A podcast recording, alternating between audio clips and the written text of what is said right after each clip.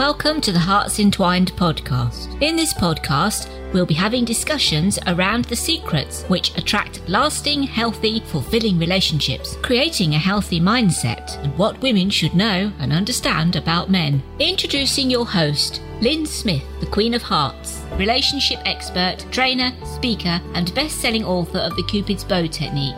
Lyn's mission is to have a positive impact in reducing divorce, domestic violence, and suicide. Welcome to the Hearts Entwined podcast. This is your host, Lyn Smith, the Queen of Hearts. And today, listeners, we're going to be called, talking about codependent relationships. And I've got a real great expert around this topic. Her name is Michelle Farris, and she's a psychotherapist. And I would love to you for you to welcome our guest, Michelle. Mm-hmm. Thanks so much for having me. I really appreciate being on your show. It's my pleasure. So, um, codependent relationships, Michelle, did you get into this particular niche from your own personal experiences by any chance, or or did it just sort of mm-hmm. find you? No, I definitely did. Uh, I always knew my friendships were a bit one sided, and I was pretty needy uh, growing up, especially in my teens and early 20s. And so when I became a therapist, it really resonated for me uh, because I had already started doing the work. And it's just, you know, so common because codependency is like a tree with many branches. I say this a lot. It can impact everything, which is why it's not something you can recover from quickly. It's definitely a, you know, journey and one day at a time you will recover, but there but there's a lot to unpack. Definitely. And it's it doesn't just necessarily um, start in adulthood, does it? It can actually start in our childhood. Oh, yeah. Codependency often starts in childhood as a reaction to parents who weren't uh, emotionally or physically present, or there was neglect or abuse, uh, because the, the child needs to find a way to matter. And so, codependent behaviors like people pleasing, ignoring your feelings, uh, trying to be quiet and be the chameleon where you change your personality depending on who you're with to stay safe all of those behaviors as children help us cope, but in adulthood really cause havoc and pain in our relationships. So it's really important to be able to identify what codependency looks like for you if you're looking at that right now. And what what sort of other behaviors as an adult do um, you recognize from clients who come to you that that mm-hmm. make it obvious to you that they're in a codependent relationship? Well, the first sign is probably that they are putting everyone else's needs ahead of their own, which causes them to really not know what they want or need in relationship because they're so focused on taking care of or rescuing or controlling other people that they really don't know who they are. And so their locus of control is really based outside of them. So they need to seek outside approval. They need other people to complete them uh, they don't really have a strong sense of self. Boundaries are difficult uh, because they don't want to upset someone. Uh, usually, this goes back to childhood where there was a lot of abuse or conflict, and and the child learned growing up that it wasn't okay to have feelings. It wasn't okay to be upset, so they buried it. So in adulthood, uh, most codependent people don't feel comfortable doing conflict, and that's how they become a really good people pleaser because they know what people want because they've learned to pay attention from childhood to gauge the emotional temperature of the room so that they can stay safe. So actually that's a really important strength, but the problem is is when it's overused we tend to personalize everything and think everything is about us if anybody has a feeling and that's where we get into trouble absolutely i can resonate with um you know being one of those children myself yeah. and um, you know having to sort of live in an environment where I was seen but not heard and didn't feel I had a voice. Yeah, yeah, for sure. Yeah, and um, yeah, so yeah, I've been through all that myself and can resonate mm. completely. And um, you know, to the extent where I recognized I was looking for that external validation, but it does start with the self and going inwards, doesn't it? Yeah, and I think that's the hard part is I know when I started my codependency recovery in my early 20s, I thought it was about improving my relationships. I had no desire to have a relationship with myself. That seemed like completely foreign because I was so addicted to the attention and the connection because I was so deprived of it.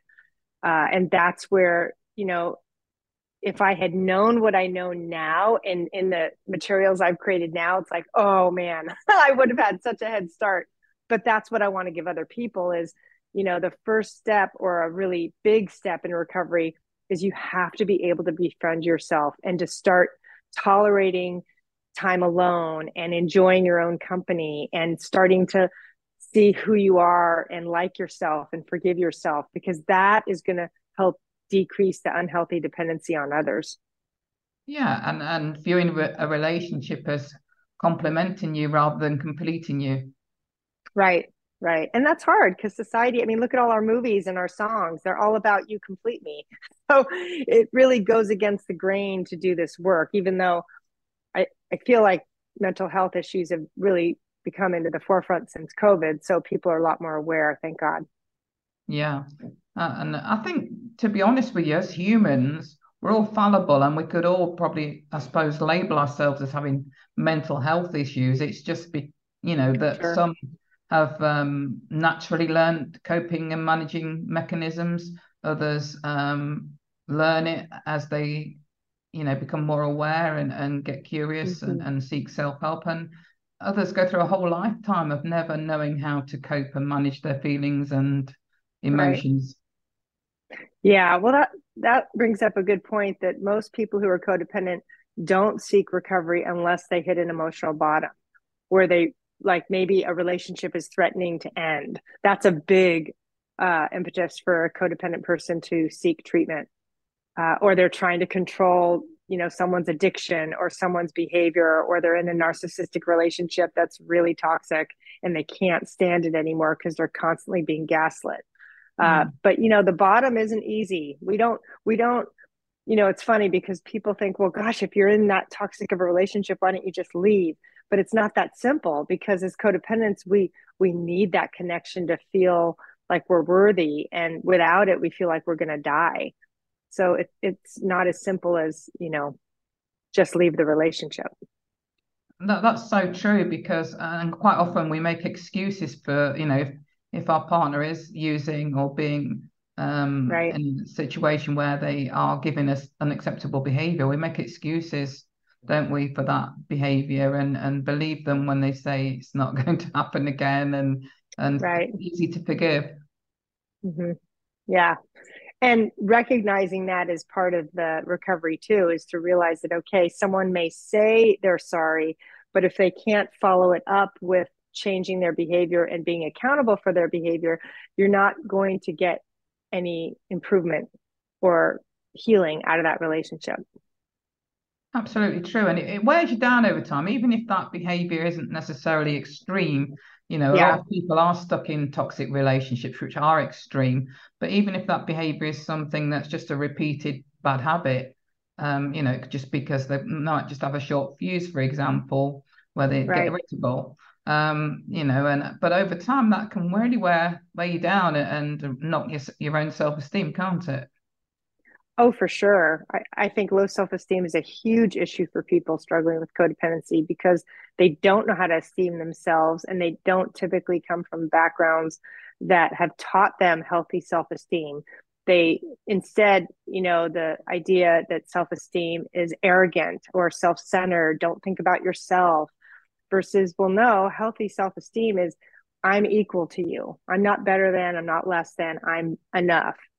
Mistakes and all. And that's really the goal because you know we can't go into recovery expecting that we're going to be perfect. And that's the other uh, pitfall that most codependents can struggle with is that they think oh my gosh i have to be perfect in order to be loved. And that's just you know that's a painful lesson but it's really not true because it just sets us up to crash emotionally and physically and sometimes even get sick yeah absolutely i think the sickness probably comes from um, suppressing how we feel. Oh yeah, yes, yeah? absolutely. Uh, and that that stress that's caused on the body can can create ill health, can't it? Yeah, yeah. Well, and that can be the bottom for some people as they come in because they're having stomach aches or headaches or they never feel well because they, they don't realize, like you said, they're stuffing their emotions and those emotions have to go somewhere. And they often manifest as stress or anxiety or depression. Yeah.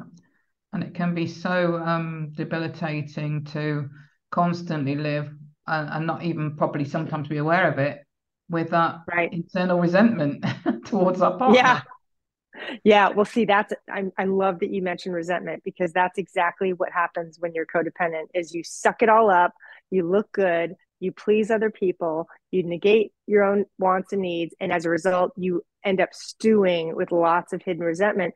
Because how could you not? That hurt has to go somewhere, and then it sometimes ends up leaking out in sarcasm or indirect comments that are hurtful that make us feel horrible afterwards. But we can't help it because if we're not willing to admit that we're hurt in the moment, that hurt will become indirectly destructive. Yeah, and uh, like you said, it can either be suppressed and cause uh, ill health, or it can manifest itself in us lashing out. Uh, and, right. You know, whether it's using, like you say, sarcasm or other words that that hurt others. Yeah, absolutely. Sounds and like we, you know a fair amount about this. I love it. yeah, as I say, I, I, can put my hand up and admit that I've been one of those people that have been through it and uh, recovered. yeah, that's wonderful. It. Yeah, good so, for you. Yeah, and, and I, I, I think it's okay, you know, to to acknowledge that we we've been there, we've done that, and if you're currently somebody listening that that's recognizing that you are somebody that that's a people pleaser and somebody that has codependent tendencies, then you know know that it's not your fault, but it is your responsibility now that you're becoming aware to change things right. in the future if you want healthy relationships going forward. Oh yeah, and there's so much relief out there. Uh, often I recommend checking out Al-Anon or CODA, which are both 12-step programs for that deal with codependency. One deals more with addiction and the family disease of addiction and codependency being part of that and the other is straight codependency. But you know to have that support that is very targeted to codependency is super critical in a successful recovery. 100% agree. And um, I, I, wanted to sort of ask you um, about self-love because it's not selfish is it to be mm-hmm. be wanting to have your own needs met and love yourself. So where do you start with people that struggle with sort of looking in the mirror and acknowledging or trying to say to themselves they love themselves when actually everything about them uh, internally mm-hmm. is saying that, that that's not true. They don't believe it yeah. Yet. Well, there's two ways you can start. You can either start with what do you like about yourself, right? And this could be taking compliments you've received from other people that you believe or things you're proud of in your life. But if it's so big the negativity is so big those negative messages and negative self-talk then i would start with okay what is getting in the way for you? And that's part of the reason why i created my self trust journal because sometimes what impacts our self-esteem is the things we can't forgive ourselves for and there needs to be some movement and healing around forgiving yourself because we've all made mistakes. And finding those reasons why you don't like yourself is really important because you know sometimes our behavior in the present isn't something we're proud of because we're not living by our values. And that doesn't mean we're bad people. It just means that that may be your next logical starting spot is okay what are those behaviors like if you're addicted to something or if you're not treating people well or you're hurting yourself like what are those starting behaviors that you need to change and possibly seek therapy for so that you can start to love and forgive yourself? Because there are reasons we feel that way we just have to uncover what they are. Absolutely. And um, i think it's so important as well within that to learn about what healthy boundaries are. So how do you go about mm. teaching women you know what are healthy boundaries and, and what is it that they need to put ah. in place to to have healthy relationships going forward oh i love that so my definition of boundaries is basically that it's limits you set for yourself that determine what you're going to participate in and when you're going to remove yourself. They have to be about you in order to work. Because if my boundary is an ultimatum, I'm going to leave you if you stop drink if you don't stop drinking, right? That's not a boundary I can enforce. No. But but I can say to someone, I need to let you know that if you decide to continue drinking, I'm going to leave. That's my boundary because ultimately I can control leaving. I can't control whether or not they get sober, but I have to, in boundaries for me, I have to find what I have control over. And that's always my own behavior, right? Because even if somebody mistreats me, I can't make them stop, but I can leave the room. I can say that's not okay. I can spend less time with them. I can choose to end the relationship if it's that bad. And all of those are things I can control. So I think part of what the challenge is in codependency is that we're we've been so other focused that sometimes we don't even know what we want or need. So boundaries are really a myth. We have no idea what the starting point is, but that's why it's funny. I just did a video on three ways to recognize your boundaries on my YouTube channel because we have to know what our boundaries are and what's important to us. And you know, one of the things I talked about is like I've never been one to hang out in bars because that's not my thing. That never has been my thing. So if I mm. met someone and they wanted to hang out with the at the bar all the time because they drank a lot, I wouldn't be very close to them because that's not who I am. If they were in a 12 step meeting, I might be more likely to be, hmm, we have something pretty major in common. That's a huge value for me to do personal growth. But that's my value. And that's why boundaries are so um, interchangeable from person to person because it depends on what's really important to you. Does that make sense?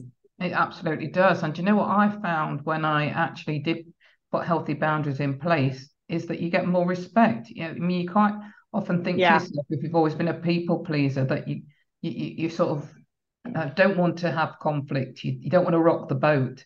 You don't right. want to say anything that that might cause uh, a, a negative reaction. But what I actually found was, even if it did cause a negative reaction, my partner would actually, you know, say later on, you know what, I, I really respected you for saying that. And I thought, isn't you know that interesting? Yeah. yeah. Good on you, girl. yeah. Well, and it's that fear, right? False evidence appearing real. What are they going to say? Are they going to get mad at me? And a lot of that stuff ends up not being true unless you're with someone who's narcissistic. Then it's absolutely true, and you need more help to navigate that. Absolutely. But what I'm, as I say, bit, what's been my surprise and learning was don't be afraid to rock the boat. You yep. know, e- even if you do get a negative response, just know when they've right. had time to, you know, think about it, you'll earn far more respect by, you yeah. know, establishing your boundary than if you become a doormat and allow them to feel it's okay to do yeah. what they're doing because you've not said anything. Yeah, no, I absolutely agree. And I think that's where it takes the codependent person tremendous courage to be willing to try that and get to the other side because you're right. Mo- I think most of the time with people that love us and support us, they are going to be respectful because they want us to feel better. And I love that you had that experience because that is why people need to set boundaries because it does improve the quality of your relationships. It certainly does, and it it it, does a lot for your own self worth and self esteem, and um, mm-hmm. you know, knowing that you will you do deserve better. Oh yeah, absolutely. I think boundaries make such a huge difference. I remember when I God, I used to say yes to everything and feel so resentful, and now if somebody asks me to do something that I don't want to do, I just say no thanks. And I don't feel guilty at all because I know that if I end up doing it, I'm not going to do it well anyway because I don't want to do it. And we only have 24 hours in a day and people are busy. And I think we have a right to choose where we spend our time, you know? Mm-hmm. And I think it's very powerful to understand and honor your no. Yeah, because otherwise life just gets exhausting, isn't it? If you just take on yeah everybody's wants yeah. and needs and you're the last person right. on the list. Well, right, because they benefit, but you're miserable. And that's no way to live. And, you know, oftentimes when we're doing that, other people have no idea because we've never spoken up and said, you know, I really don't want to do this. I don't want to be in this volunteer position. I don't want to be the PTA mom anymore. Whatever it is, it's like it's okay to just say you know this isn't working for me anymore. I need to pivot. You know that's where i think our joy is is to really be able to set boundaries enough to get some time back and choose how we want to spend it. Absolutely. And um, more me time and self-love time is is definitely time well spent isn't it? Yes. Yes that's for sure. And don't worry about being single. You know that it's, it's healthy it's a healthy time to work on self and actually start practicing these healthier traits isn't it? Yeah and yet i think that's where the support comes in the most is when people who are who are struggling with codependency aren't in a primary relationship they're definitely going to need more support and connection because otherwise they're going to likely look for that next person and not be as discerning and not maybe recognize the what red flags because they're starving emotionally so if you know if you are single right now get the support you need whether it's 12 step whether it's therapy whether it's creating your own group for, with friends that you follow a codependency book something where you're connected for your healing because that's going to help you not slip into another toxic relationship. Yeah, because I think unfortunately we quite often repeat the same patterns, don't we, and attract the same yeah. person with a different face when we yeah. get bad habits. Yeah, well, that's where befriending yourself comes in because if you can create that more solid sense of self, you're not going to need a partner. You're going to want love and connection. Everyone does but you're going to be able to take the time it takes to find someone healthier because you're becoming healthier. We can't really expect someone else to be healthy if we're still practicing a lot of codependent behaviors because we're not going to attract someone healthy. We're going to think they're boring. That's true. 100% agree with that. So, I mean, I feel that, um, you know, for me, it's been a, great when I've been going through a single phase because it's allowed me to work on myself. It's allowed me mm. to, you know, raise my energy, raise my vibration, and attract better quality relationships, mm. just in a partner, but in other relationships outside of romance. Yep. Oh, I love that. Absolutely. And that takes a lot of patience and courage and integrity to do that work. So good for you. I love that. I love hearing that. So, what would your advice be, um, Michelle, in relation to you know if you've got somebody who's actually listening to this right now that that recognizes that they are a codependent person and have been in codependent mm-hmm. relationships either previously or currently, what what advice mm-hmm. would would you give them in terms of what what's the starting point? Well, I think identifying what your codependency looks like for you because there are so many symptoms and checking out Al Anon or Coda, honestly, because if you can get connected to a support group right away, it's going to be a lot easier for you to heal. Uh, because we can't heal by reading a book by ourselves. We need other people. We need to hear stories that are like ours and hear people who have been healing for a long time so that we can get hope. So, those are some initial things. Uh, I mean, there's lots of good codependency material out there. I have a workbook um, there's just so many things people can do but i think having that support and checking out al-anon can be a really critical step. Excellent advice. So for those people that are listening that would like to connect with you michelle what's your best contact information?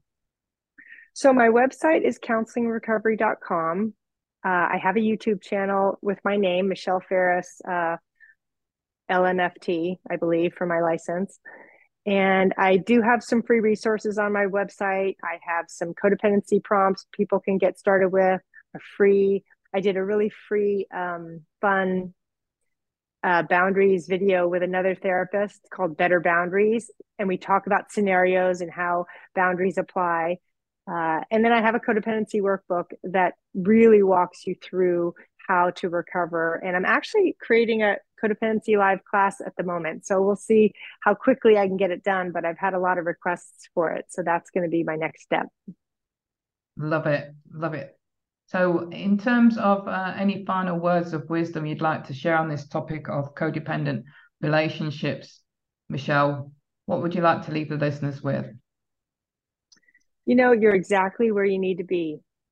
You, I mean, the fact that you're even listening to this right now shows that you're willing and you're on the path and don't judge your path because you know it's really easy to fall into comparison and i could compare myself to someone else but their story isn't my story so you know try to give yourself credit for just being here and being open to the information because that takes a lot of courage and that will help you be more successful in your recovery. I love that you said don't um, compare yourself to others because sometimes we think, oh, because we're not uh, probably in as bad a relationship as other people that we might have in our circle of right. friends, that that that you know perhaps we don't need to um, you know reach out and, and seek help. But you know you'll always be somebody that can relate to somebody else who's been through something similar to yourself. So don't right. think you need to necessarily have it really bad to be able to reach out. That's right. That's right. Okay, so Michelle, this has been really insightful. Thank you so much for sharing your own personal stories as um, as well as your wisdom. I really appreciate that. Oh, thank you so much. This was lovely. So, listeners, it just leaves me to say that true love starts with opening our hearts. And until next time, Goodbye for now. Thanks for listening to the Hearts Entwined podcast. You can follow Lyn via the Facebook group Two Hearts Entwined or search Lyn Smith, inspirational speaker at LinkedIn or email lyn at hearts entwined.com. That's L Y N at hearts entwined.com. Remember, true love starts with opening our hearts.